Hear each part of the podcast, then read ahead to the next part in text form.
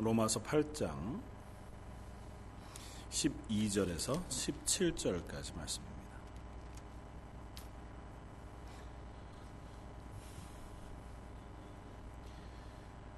어, 다 찾았으면 우리 한 목소리 같이 한번 어, 읽겠습니다. 12절부터 17절까지입니다. 그러므로 형제들아 우리가 빚진 자로 돼 육신에게 져서 육신대로 살 것이 아니니라. 너희가 육신대로 살면 반드시 죽을 것이로되 영으로서 몸의 행실을 죽이며 살리니 무릇 하나님의 영으로 인도함을 받은 사람은 곧 하나님의 아들이라. 너희는 다시 무서워하는 종의 영을 받지 아니하고 양자의 영을 받았으므로 우리가 아빠 아버지라고 부르짖느니라. 성령이 친히 우리 영과 더불어 우리가 하나님의 자녀인 것을 증언하시나니 자녀이면 또한 상속자 하나님의 상속자요 그리스도와 함께한 상속자니 우리가 그와 함께 영광을 받기 위하여 고난도 함께 받아야 할 것이니라. 아멘. 오늘은 로마서 8장 12절에서 17절까지의 말씀을 가지고 성도를 이끌어 가시는 성령님이라고 하는 제목을 함께 은혜를 나누고자 합니다.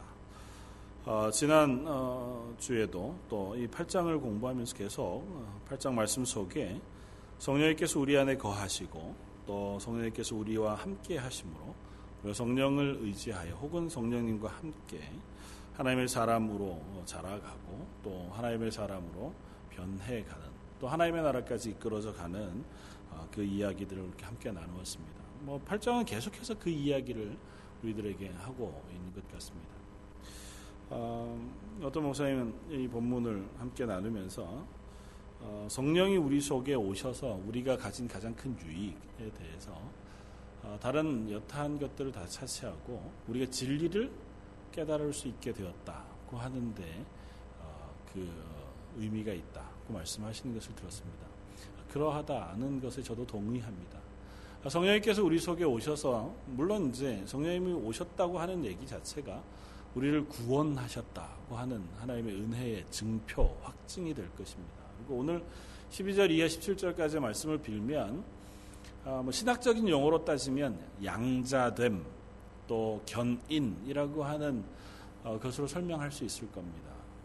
우리를 하나님의 구원의 자녀 삼으셨다고 하는 것. 그러니까 그냥 구원하셔서 죽음에서 생명으로만 옮겨 놓으시거나 우리의 죄값을 대신 치르셔서 무죄로 의롭다 인정하신 것에 끝나지 않고 하나님이 예수님의 그 아들 되심의 자리에 우리를 옮겨 놓아 우리를 친히 하나님의 자녀 양자가 되게 하셨다. 그래서 이후로는 우리로 하여금 하나님을 부를 때에 아버지라 부를 수 있는 자리로 옮겨 놓으셨다고 하는 사실을 오늘 본문에 이야기합니다. 그래 이제 양자됨이라고 이야기합니다. 그리고 그 양자된 우리를 우리 가운데 성령이 함께 내주하셔서 거하심으로 우리를 끝까지 하나님의 나라 갈 때까지 놓치지 않고 이끌어 가 주신다고 하는 것을 성도의 견인이라고 하는 표현으로 설명합니다. 그 견인차처럼 우리가 성령의 붙들림을 받아서 우리의 힘이 아니라 성령의 힘에 의하여 하나님의 은혜에 의하여 하나님의 나라까지 이렇게 끌려간다고 하는 것을 설명하는 거죠. 오늘 본문은 사실은 그런 의미에서 우리가 이해할 수 있습니다. 그런 의미를 이해하면서 한 가지 어, 우리가 고민해 볼 것은 이것입니다. 성령께서 우리 가운데 오셔서 우리를 하나님의 나라로 인도하시지만 그 가운데 세부적으로 일어난 가장 큰 변화 중의 하나는 우리가 하나님의 말씀, 진리의 말씀을 깨달아 알 수 있게 되었다는 것입니다. 세상은 하나님의 말씀으로 창조되었습니다. 그리고 온 세상 가운데는 어, 직접적이든 간접적이든 하나님의 뜻이 선포되어져 있습니다. 그리고 이 자연계를 통해서도 우리는 하나님이 계시다는 사실을 우리는 알 수 있습니다. 물론 로마서 1장에서 얘기하는 것처럼 우리의 지혜가 어두워지고 우리의 어, 지식이 양심으로 어, 그죄 가운데 흐려졌기 때문에 하나님을 하나님으로 바로 알지 못하고 그 하나님을 때로는 버릇이나 혹은 동물이나 우상으로 만들어서 그 우상을 섬기는 어리석은 자리에 놓여지게 된 것이 죄악된 인간의 모습인 것을 어, 이야기합니다. 그럼에도 불구하고 인간은 본질적으로 하나님의 형상으로 지음을 받았기 때문에 우리는 하나님이 계시해 놓은 일반적인 계시를 통해서도 하나님을 발견할 수 있습니다. 물론 우리가 그냥 죄인인 상태로 오염된 죄로 오염된 상태로 있을 때에는 그 하나님을 올바로 바라볼 수 없습니다. 그러나 우리 속에 성령이 임하시며 그 성령을 통하여 우리는 하나님의 말씀을 분명하게 깨달을 수 있는 자리에 서게 되었습니다. 예수님께서 부활 승천하시면서 우리에게 보혜사를 보내어 주시겠다 말씀하시고 그 보혜사가 우리에게 임하면 그 성령님께서 진리의 영이신 성령님께서 내가 너희에게 이르렀던 그 모든 말을 기억나게 하시고 깨닫게 해 주실 것이다. 그렇게 말씀하십니다. 그 말씀을 통해서 성령님이 우리 가운데 오시면 비로소 우리가 하나님의 말씀을 깨달을 수 있는 지혜를 얻게 되었습니다. 그래서 성령의 조명, 빛을 비추어 주심이라고 우리는 그렇게 표현합니다. 그러니까 성령이 없을 때는 우리 성경을 아무리 읽어도 이건 하나님이 직접적으로 우리에게 말씀해 주신 계시의 말씀 이거든요. 그러니까 그냥 모호하게 하나님이 계시구나, 하나님 우리를 사랑하시구나라고 하는 것들을 설명해 주신 것이 아니라 하나님이 예수 그리스도를 우리에게 보내셔서 우리를 죽음 가운데 건져 영원한 구원에 이르게 하시는 그 하나님의 말씀을 계시해 주신 것이 성경 말씀임에도 불구하고 성령님께서 우리 속에 오시지 않으면 이 말씀을 깨달아 알 수 있는 능력이 우리에게 없다는 겁니다. 그래서 성령이 임하지 않은 사람들이 하나님의 말씀을 통해서 얻을 수 있는 자리는 어디까지냐 하면 도덕적인 가르침, 좋은 잠언까지의 어, 이해, 그것이 겨우 사람이 도달할 수 있는 성경을 읽고 깨달을 수 있는 자리일 겁니다. 그러니까 그런 어, 그러나 그리스도인들은 구원받은 그리스도인들은 우리가 구원받는 그 순간에 성령이 우리 가운데 임하여 우리를 옛 사람이 아닌 새 사람으로 변화되게 하십니다. 그러면서 그 성령님께서 우리 속에 내주 계속 같이 계시면서 우리에게 말씀하시고 깨닫게 하시고 우리에게 지혜를 북돋아 주셔서 하나님의 말씀을 읽을 때에 이 말씀이 어떤 말씀인가를 깨달아 알도록 지도해 주신다는 것입니다. 그래서 비로소 우리가 하나님의 말씀을 통하여 이 말씀이 뜻하는 바를 깨달아 알 수 있고 이 세상을 바라보면서 하나님의 지으신 자연 속에 하나님의 섭리들을 깨달을 수 있는 눈을 가지게 되어진다는 것. 그래서 그리스도인 된 이후로 하나님 나라가는 그때까지 우리는 성령의 가르침을 따라서 하나님의 말씀을 배워가고 하나님의 말씀을 알아가는 그러한 삶을 살아가게 되어지는 것이다. 그렇게 이야기합니다. 어, 여러분들은 어떻습니까? 여러분들의 삶 속에 하나님의 말씀이 점점 더 깨달아져 가십니까? 하나님의 진리의 말씀이 조금 더 명확해지고 하나님의 뜻이 조금 더 분명해지고 그 말씀이 내 속에 점점 깨달아져서 아, 그야말로 하나님이 우리에게 베푸신 은혜가 점점 더 풍성하게 내 속에 어, 경험되어지고 그 하나님에 대한 감사가 넘쳐나게 되고 또 그 하나님의 진리를 궁금해하면서 하나님의 말씀을 살펴볼 마음이 저 여러분들 속에 생겨나기를 원합니다. 우리가 그리스도인으로 성령이 우리 속에 계시다면 성령님이 하시는 일이 그것입니다. 우리 이 땅에서 이미 구원받았잖아요. 구원받은 사람은 구원받은 이후로부터 구원을 위해서 노력하지 않습니다. 그렇지 않겠어요? 이미 우리 구원받은 사람인데. 구원받은 사람으로 구원받은 하나님의 자녀의 자리를 누릴 수 있는 은, 그런 은혜가 우리 속에 있습니다. 구원받은 하나님의 자녀로서 그 자격을 누리는 것은 하나님의 말씀을 깨달아 아는 것입니다. 세상 사람들에게는 가리워진 채로 전, 어, 전파되어진 하나님의 말씀.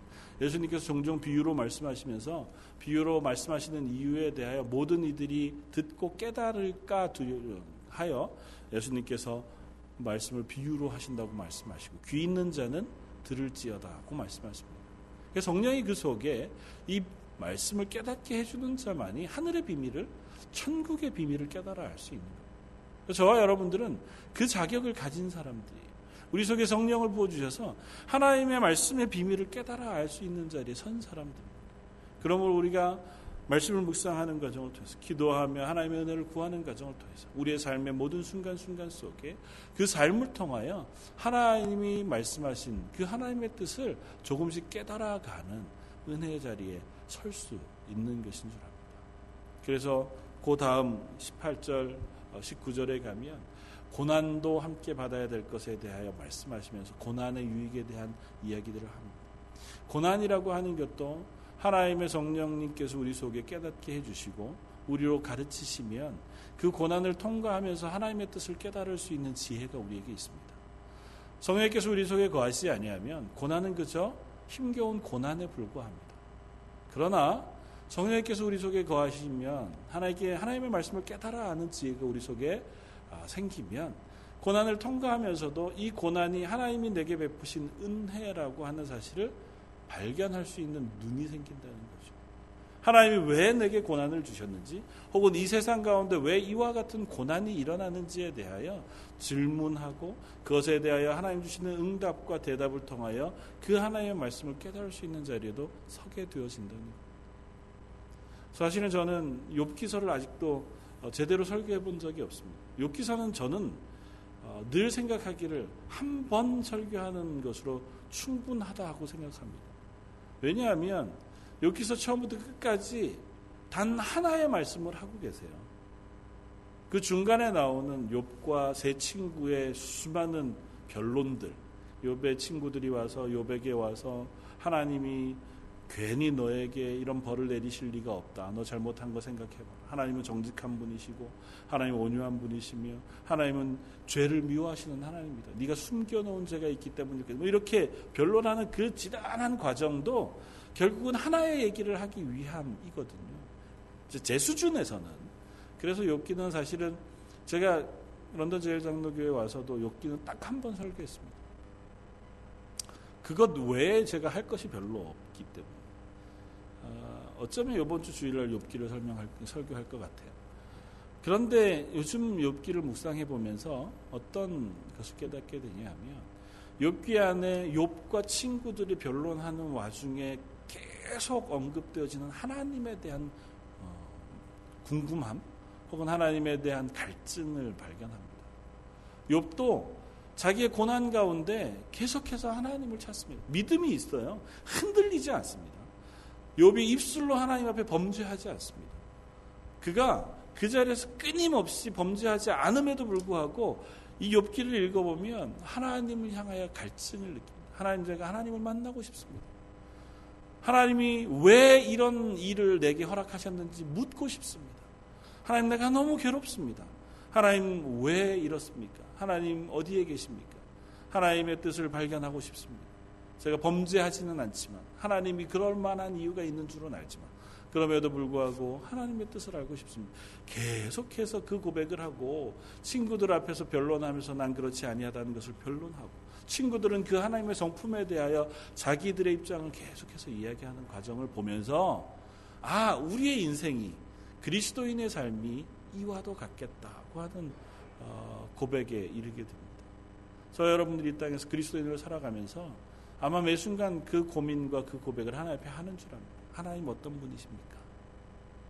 그냥 하나님은 전지 전능하시고 무소부재하시며 뭐 이렇게 설명할 수 있습니다. 그건 우리가 말로 답안지를 쓸 수 있는 하나님의 성품이에요. 정말 그 하나님이 나의 하나님이냐고 묻는다면 우리는 다시 좀 풀어서 써야 할 줄 압니다. 나에게 하나님은 어떤 분이십니까? 하나님은 어떤 성품을 가지고 계십니까? 하나님은 사랑의 하나님이십니다. 하나님은 전능하신 분이십니다. 그 구절이 정말 나에게 그 하나님으로 고백되어지시느냐.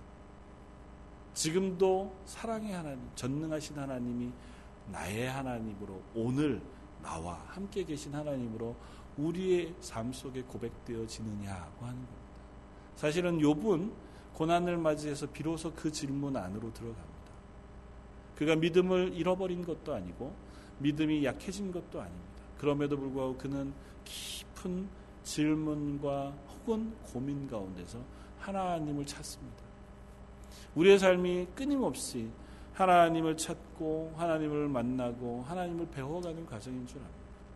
하나님의 뜻은 어떠하신지, 하나님 우리를 향하여 베푸신 그 깊은 사랑이 정말 어떤 것인지 그 사랑의 하나님이 오늘도 나에게는 어떻게 말씀하고 계신지 하나님이 이땅 가운데 일어나는 수많은 사람들의 고난과 연약함 그리고 죽어가는 그 영혼들을 향하여 하나님의 마음은 어떠하신지를 우리가 배워가는 것이 그리스도인의 삶인 줄 압니다. 그리고 그 삶 가운데 하나님께서 우리의 지혜의 모든 걸 맡겨두시지 않습니다. 인간의 지혜는 얼마나 일천한지요. 제가 저도 이제 과학을 전공한 사람이라 과학적으로 수많은 법칙들이 있습니다. 이거는 깨지지 않을 만한. 그런데 지금 그 모든 법칙들이 거의 다 깨졌습니다. 옛날 고전 물리라고 하는 것, 요즘 양자역학이라고 하는 것으로 어, 치환되면서 바뀌면서 예전에 있었던 수많은 법칙들이 조금씩 다 바뀌었습니다. 예전에는 뭐 망고 불변의 법칙 그런 법칙들이 연력학에 의하면 그것과 다른 것으로 새로운 법칙으로 바뀌어서 가고 있습니다. 사람의 지식은 그렇습니다. 우리가 알기엔 너무도 분명한 지식들이 조금 지나면 아 우리가 좀 몰랐구나 덜 깨달았구나를 발견하게 되어집니다. 수학적인 지식도 마찬가지입니다. 삼각형 내부에 있는 세 각의 합은 얼마일까요? 갑자기 웬 수학? 삼각형 내, 내, 내부에 있는 세 각을 다 합치면 예? 180도 맞습니까? 뭐 맞을 거예요. 삼각형 내부의 합을 다 합치면 180도. 그거는 변하지 않습니다. 그게 수학의 법칙이에요. 그런데 정말 그런가요? 지구 안에서 그 삼각형의 크기를 최대한 넓히면 삼각형은 180도가 되지, 그 안에 내부의 합은 180도가 되지 않습니다. 그보다 조금 더 넓어요. 왜냐하면 지구가 둥글기 때문에. 둥근 원 위에 생겨진 삼각형은 평면 위에 생겨진 삼각형하고 똑같지 않습니다. 그렇게 따지면 수학적으로도 우리가 가지고 있는 뭐 지질학적으로도 혹은 과학적으로 알고 있었던 수많은 법칙과 지식들도 조금씩 조금씩 차이가 나요. 인간의 지식은 그런 겁니다. 한계가 있는 거죠. 하나님의 말씀은 그렇지 않습니다.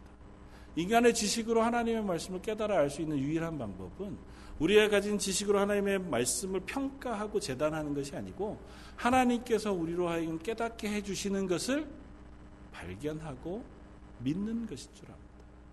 그래서 성령님께서 우리 속에 거하시면 그 성령을 통해서 비로소 하나님의 뜻을 깨달아 알고 하나님의 말씀을 깨달아 알며 그것을 통하여 하나님을 알아가는 그 은혜를 입게 되어지는 것인 줄 믿습니다. 오늘 본문을 통해서 사도 바울은 로마에 있는 성도들에게 우리가 그리스도인 된 그 사실이 무엇인가에 대하여 한 번 더 설명하고자 합니다. 그 사실에 대해서 설명하면서 이렇게 설명합니다. 14절. 무릇 하나님의 영으로 인도함을 받은 사람, 그 사람은 곧 하나님의 아들이다. 너희는 다시 무서워하는 종의 영을 받지 아니하고 양자의 영을 받았으므로 우리가 아빠 아버지라고 부르짖는다. 성령님께서 우리 속에 오심으로 그 성령님의 다른 이름이 예수님의 영이에요. 그리고 오늘 본문에서 사도 바울은 그 예수님의 영이라는 표현을 양자의 영이라고 표현합니다.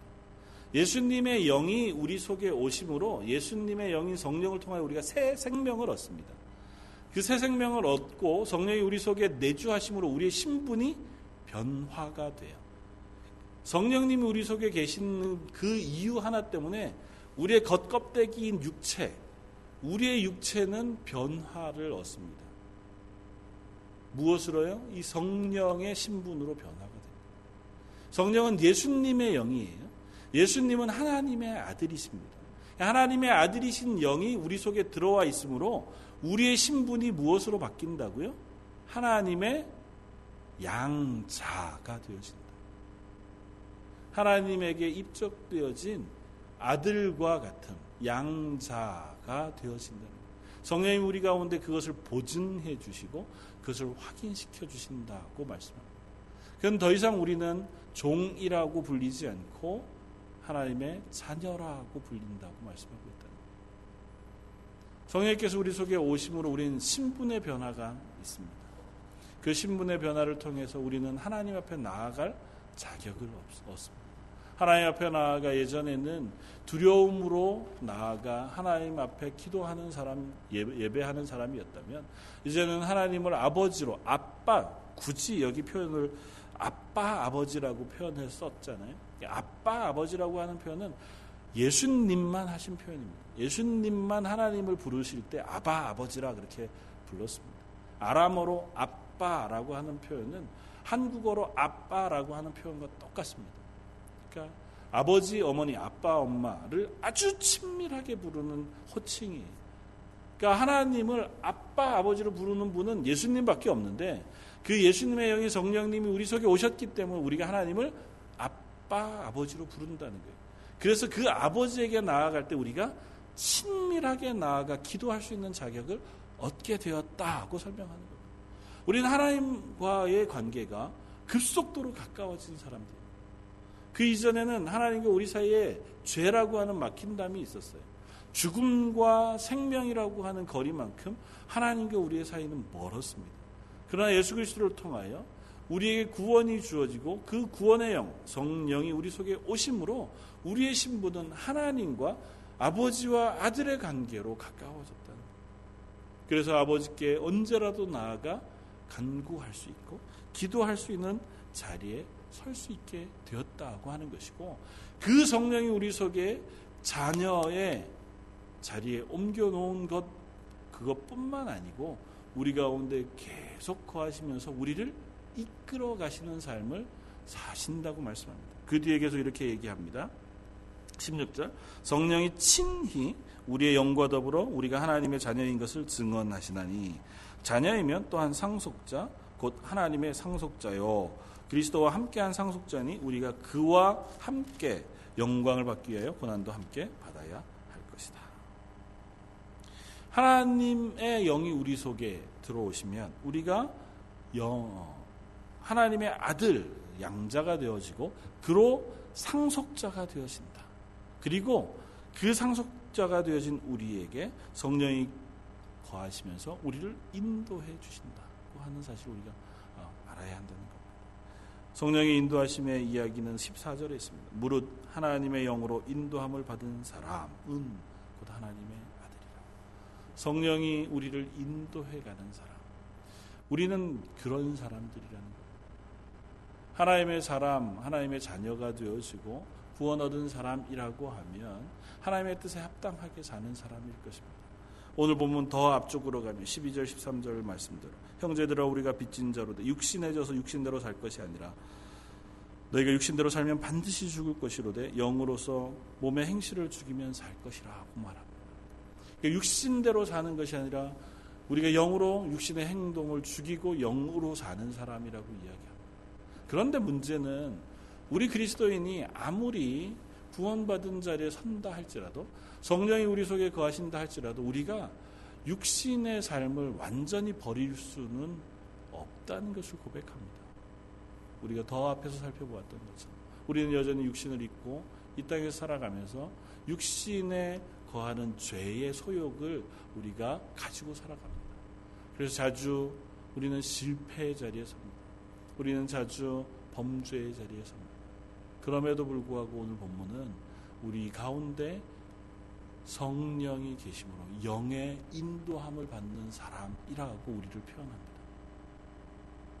우리의 육신으로는 때로는 실패하고 그것으로 인하여 여전히 죽음 가운데 넘겨진 육신대로 사는 삶의 모습을 때로는 가지고 있지만 그러나 우리는 그 자리에 머물러 있는 사람들이 아니라 성령이 우리 가운데 거하셔서 그곳에서 다시 영으로 사는 하나님의 자녀의 자리로 우리를 옮겨 놓으시는 존재들이라고 하는 사실을 이야기하고 있다.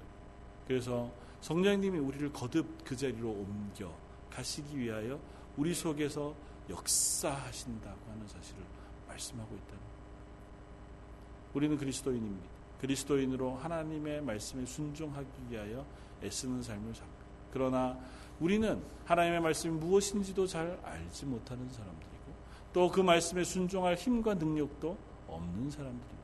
그럼에도 불구하고 하나님은 우리를 그 자리에 옮겨 놓기를 원하십니다. 그래서 우리 가운데 성령을 보내셨고 성령이 우리 가운데 내주하시면서 우리를 하나님의 말씀 깨닫는 자리에 옮겨 놓으십니다. 거듭거듭 하나님의 말씀을 우리로 하여금 생각나게 하시고 하나님의 말씀을 우리로 하여금 깨닫게 하셔서 하나님이 누구신지를 알게 하실 뿐만 아니라 그 하나님의 말씀에 순종하며 살아갈 수 있는 힘과 능력을 우리에게 부으신다는 것입니다. 우리를 홀로 내버려 두시지 아니하고 우리를 북돋아서 하나님의 말씀에 순종하는 자리로 우리를 한 걸음 내디딜 수 있도록 격려하시고 때로는 위로하시고 때로는 우리를 보호해 주신다고 말씀합니다. 예수님께서 제자들을 떠나시기 전에 제자들을 위하여 기도하시면서 하신 말씀이 그것입니다. 내가 가지 아니하면 성령이 너에게로 오지 못할 것이다. 말씀하십니다. 내가 가서 보혜사를 너희에게 보내어 줄 것이라고 말씀하십니다. 그 보혜사가 또 다른 표현으로 설명하자면 위로자이고 또 다른 표현으로 이야기하자면 변호자입니다. 우리가 이 땅에 살아가는 동안 보혜사인 성령이 우리 속에 오셔서 우리의 위로자가 되어 주시고 우리의 보호자가 되어 주십니다. 우리를 깨닫게 하시고 우리를 인도해 주시는 역할을 감당하게 하실 것이라고 예수님 말씀하십니다. 예수님의 말씀을 따라서 성령님께서 우리에게 임했고 그 성령을 따라서 우리가 구원받은 그리스도인들이 되었습니다.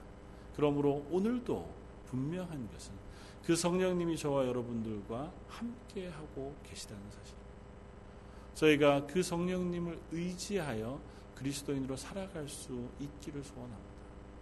우리가 여전히 그리스도인으로 이 땅 가운데 우리가 가진 지식도 별로 없고 열심도 별로 없고 어떻게 보면 우리 가운데 도덕적으로 혹은 윤리적으로 열심을 가지고 하나님의 사람 되어지기 위한 수고도 별로 없는 것 같지만 한 가지 사실만 우리가 명심한, 명심한다. 내가 그리스도인 된 이상 내 속에 오신 성령님께서 내 속을 떠나지 아니하시고 함께 계시면서 나를 이끌어 가신다는 사실만 우리가 잊지 않는다면 우리는 언제라도 하나님을 의지할 수 있는 힘을 가질 수 있는 사람들입니다. 내 속에 계신 성령님을 언제라도 의지할 수 있는 사람들이랍니다. 기도하는 것은 하나님 앞에 우리가 기도하지만 그 기도하는 것을 도우시는 분이 성령님이라고 얘기하세요. 성령님께서 말할 수 없는 탄식으로 우리를 위하여 기도하시고 중보하신다고 말씀하세요. 우리가 기도할 때에 우리는 성령님을 의지하여 기도하는 사람들입니다. 성령님께서 우리의 기도할 것들을 생각나게 하시고 하여금 하나님의 은혜를 구할 것을 생각나게 하신다고 말씀하십니다. 그 성령님을 우리가 기억한다. 우리의 기도의 자리에서 우리의 말씀의 자리에서 그 하나님의 은혜를 우리가 기억한다면 우린 조금 더 풍성한 하나님의 자녀로서의 삶을 살아가게 되어질 줄 믿습니다. 이 말씀은 오늘 본문 어, 말씀은 우리를 통하여 어쩌면 선언적으로 하고 있는 말씀인 것 같아 보입니다. 우리 속에 일어날 당연한 변화 그리고 우리 속에 허락하신 하나님의 은혜에 대하여 선언적으로 이런 것이야 라고 말씀해 주시는 것이지만 그건 선언으로만 끝나는 것이 아니라 우리 속에서 일어나기도 하고 우리 속에서 일어나야 할 일들에 대하여 말씀하고 있다는 사실을 우리 또 기억합니다. 사성도 여러분, 저 여러분들이 그리스도인 이상 또 하나님을 예배하고 하나님의 말씀을 묵상하며 구원받은 기쁨으로 살아가는 사람들인 이상 우리가 조금 더 풍성한 하나님의 은혜 자리에 설 수 있기를 또한 원합니다. 하나님의 말씀을 더 깊이 깨달아 안으로 하나님이 나를 향하여 어떠한 하나님이신지를 조금 더 잘 알아갈 수 있기를 바라고 나를 돕기 위하여 내 속에서 역사하시는 성령님의 은혜들을 우리가 조금 더 누릴 수 있는 자리에 설 수 있기를 바랍니다. 성령님이 우리를 깨닫게 하시면 우리가 하나님의 말씀을 못 깨달을 것이 없습니다. 이 세상은 알지 못하는 비밀이지만 하나님 우리로 하여금 하나님의 비밀을 계시해 열어 놓으셨습니다. 그렇다면 우리가 그 하나님의 뜻들, 하나님의 말씀, 하나님의 이 모든 계시를 깨달아 아는 자리에 서는 것 그것이 얼마나 큰 기쁨이 될 것인지요. 그리고 그것을 안다면 그 아는 자리에서 하나님의 사람으로 살아갈 수 있는 또한 힘도 구하고 또 그 힘을 덧붙여 주시는 성령님과 동행하게 되어지기도 하려고 믿습니다. 런던 제일장로교에 있는 성도 여러분, 우리가 성령과 더불어 하나님의 구원받은 자녀로 하루하루 살아갈 수 있는 사람들이 되어지길 원합니다. 성령님께서 깨닫게 하시는 말씀들을 조금씩 조금씩 발견하고 배워갈 수 있는 사람들이었으면 좋겠고 성령님께서 우리 속에서 하나님의 아들 되었다 보증해 주시는 그 보증을 믿고 하나님의 자녀의 자리에 설 수 있는 사람들이었으면 좋겠습니다. 조금 더 나아가서는 성령을 의지해서 이 육신의 삶을 살아가지 아니하고 하나님의 뜻에 순종하여 하나님의 말씀에 순종하여 살아가는 영의 일들을 감당해 살아갈 수 있는 저 여러분들이 또한 되어지기를 원합니다. 그렇게 되어진다면 우리가 언제라도 하나님 앞에서 아바 아버지라 부르며 그 하나님의 주시는 복을 받아 누리고 그 힘과 능력을 가지고 이 땅에서 하나님 맡기신 일들을 감당하는 사람들도 또한 되어질 줄 믿습니다. 저 여러분들이 하나님의 은혜, 특별히 성령의 도우심, 성령의 우리 속에 거하여 일하시는 그 은혜들을 사모하는 이번 일주일 되어지기를 주님의 이름으로 부탁을 드립니다. 같이 기도하겠습니다. 그 말씀을 생각하면서 한번 기도하면 좋겠습니다. 우리가 아주 연약할 때에도 우리를 인도해 주시는 하나님, 또 하나님의 나라 갈 때까지 성령을 통하여 우리를 깨닫게 하시고 우리를 또한 어, 북돋아 주시는 하나님의 은혜를 저희가 이번 한 주 또 우리의 삶 속에 누리게 해 주십시오. 그렇게 기도하면 좋겠습니다. 또 아울러서 내일 모레 수술하신 우리 성기자 권사님 하나님 성령님께서 그와 동행해 주셔서 육체 가운데 심령 가운데 강건함을 허락하여 주옵소서. 또 연로하신 어르신들을 위해서도 우리 한 목소리 같이 한번 말씀을 생각하면서 기도하겠습니다.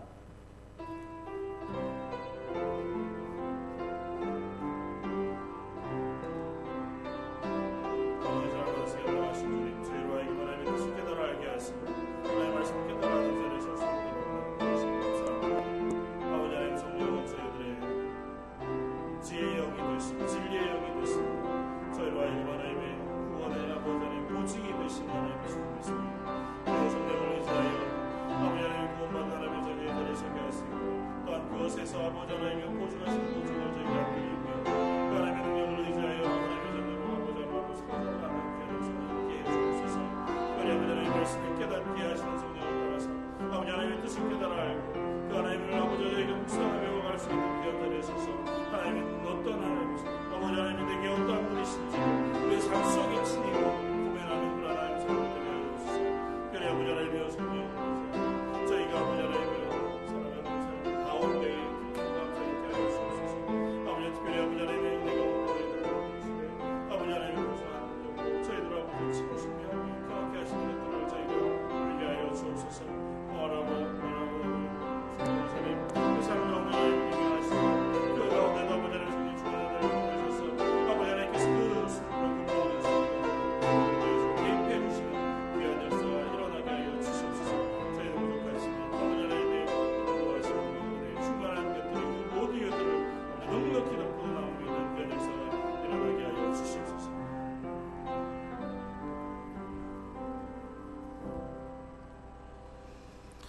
가 아직 죄인 되었을 때에 우리를 구원하시고 우리에게 성령을 부으셔서 우리로 하여금 하나님의 자녀라 불러주시며 우리를 하나님의 나라 가기까지 동행하시며 깨닫게 하시고 또 인도해 주시며 또 격려해 주시는 하나님께 감사와 찬양을 드립니다.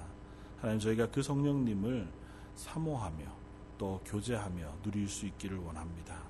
그리스도인이지만 하나님의 말씀과 동떨어져 살아가는 것이 아니고 또 그리스도인이지만 성령의 인도하심을 어, 무시하고 살아가는 것이 아니라 하나님의 말씀에 귀 기울이고 하나님에 대하여 저희가 성령을 통하여 깨달아가며 그 은혜를 누리며 만끽하며 살아가는 하나님의 사람들 되게 하여 주옵소서. 매일의 삶 속에 하나님께서 저희와 동행해 주시기를 원합니다. 특별히 이번 주 어, 수술을 앞두고 있는 우리 성기자 원사님 하나님께서 그 가운데 성령의 충만한 은혜와 또 함께 동행해 주시는 놀라운 위로가 임하게 하여 주옵소서. 육체 가운데, 심령 가운데, 그 수술하는 모든 어, 시간들 가운데 손길들 가운데 하나님께서 동행해 주셔서 하나님이 나와 함께 하시는 그 귀한 경험이 그 자리에 있게 하시고 그리고 빠르게 회복하여 강건함을 얻는 그 간증 속에 하나님 우리의 기도를 들으시고 우리와 동행하신다고 하는 고백이 있게 하여 주옵소서. 여기에 모여 수요 예배로 드린 하나님의 사람들 그 가정 가정마다 그들의 삶 그 고백들마다 하나님께서 함께 하시고 또 하나님의 은혜의 풍성한 것들을 부어 주셔서 하나님과 동행하는 기쁨이 넘치는 이번 한 주가 되게 하여 주옵소서. 오늘 말씀 예수님 이름으로 기도드립니다.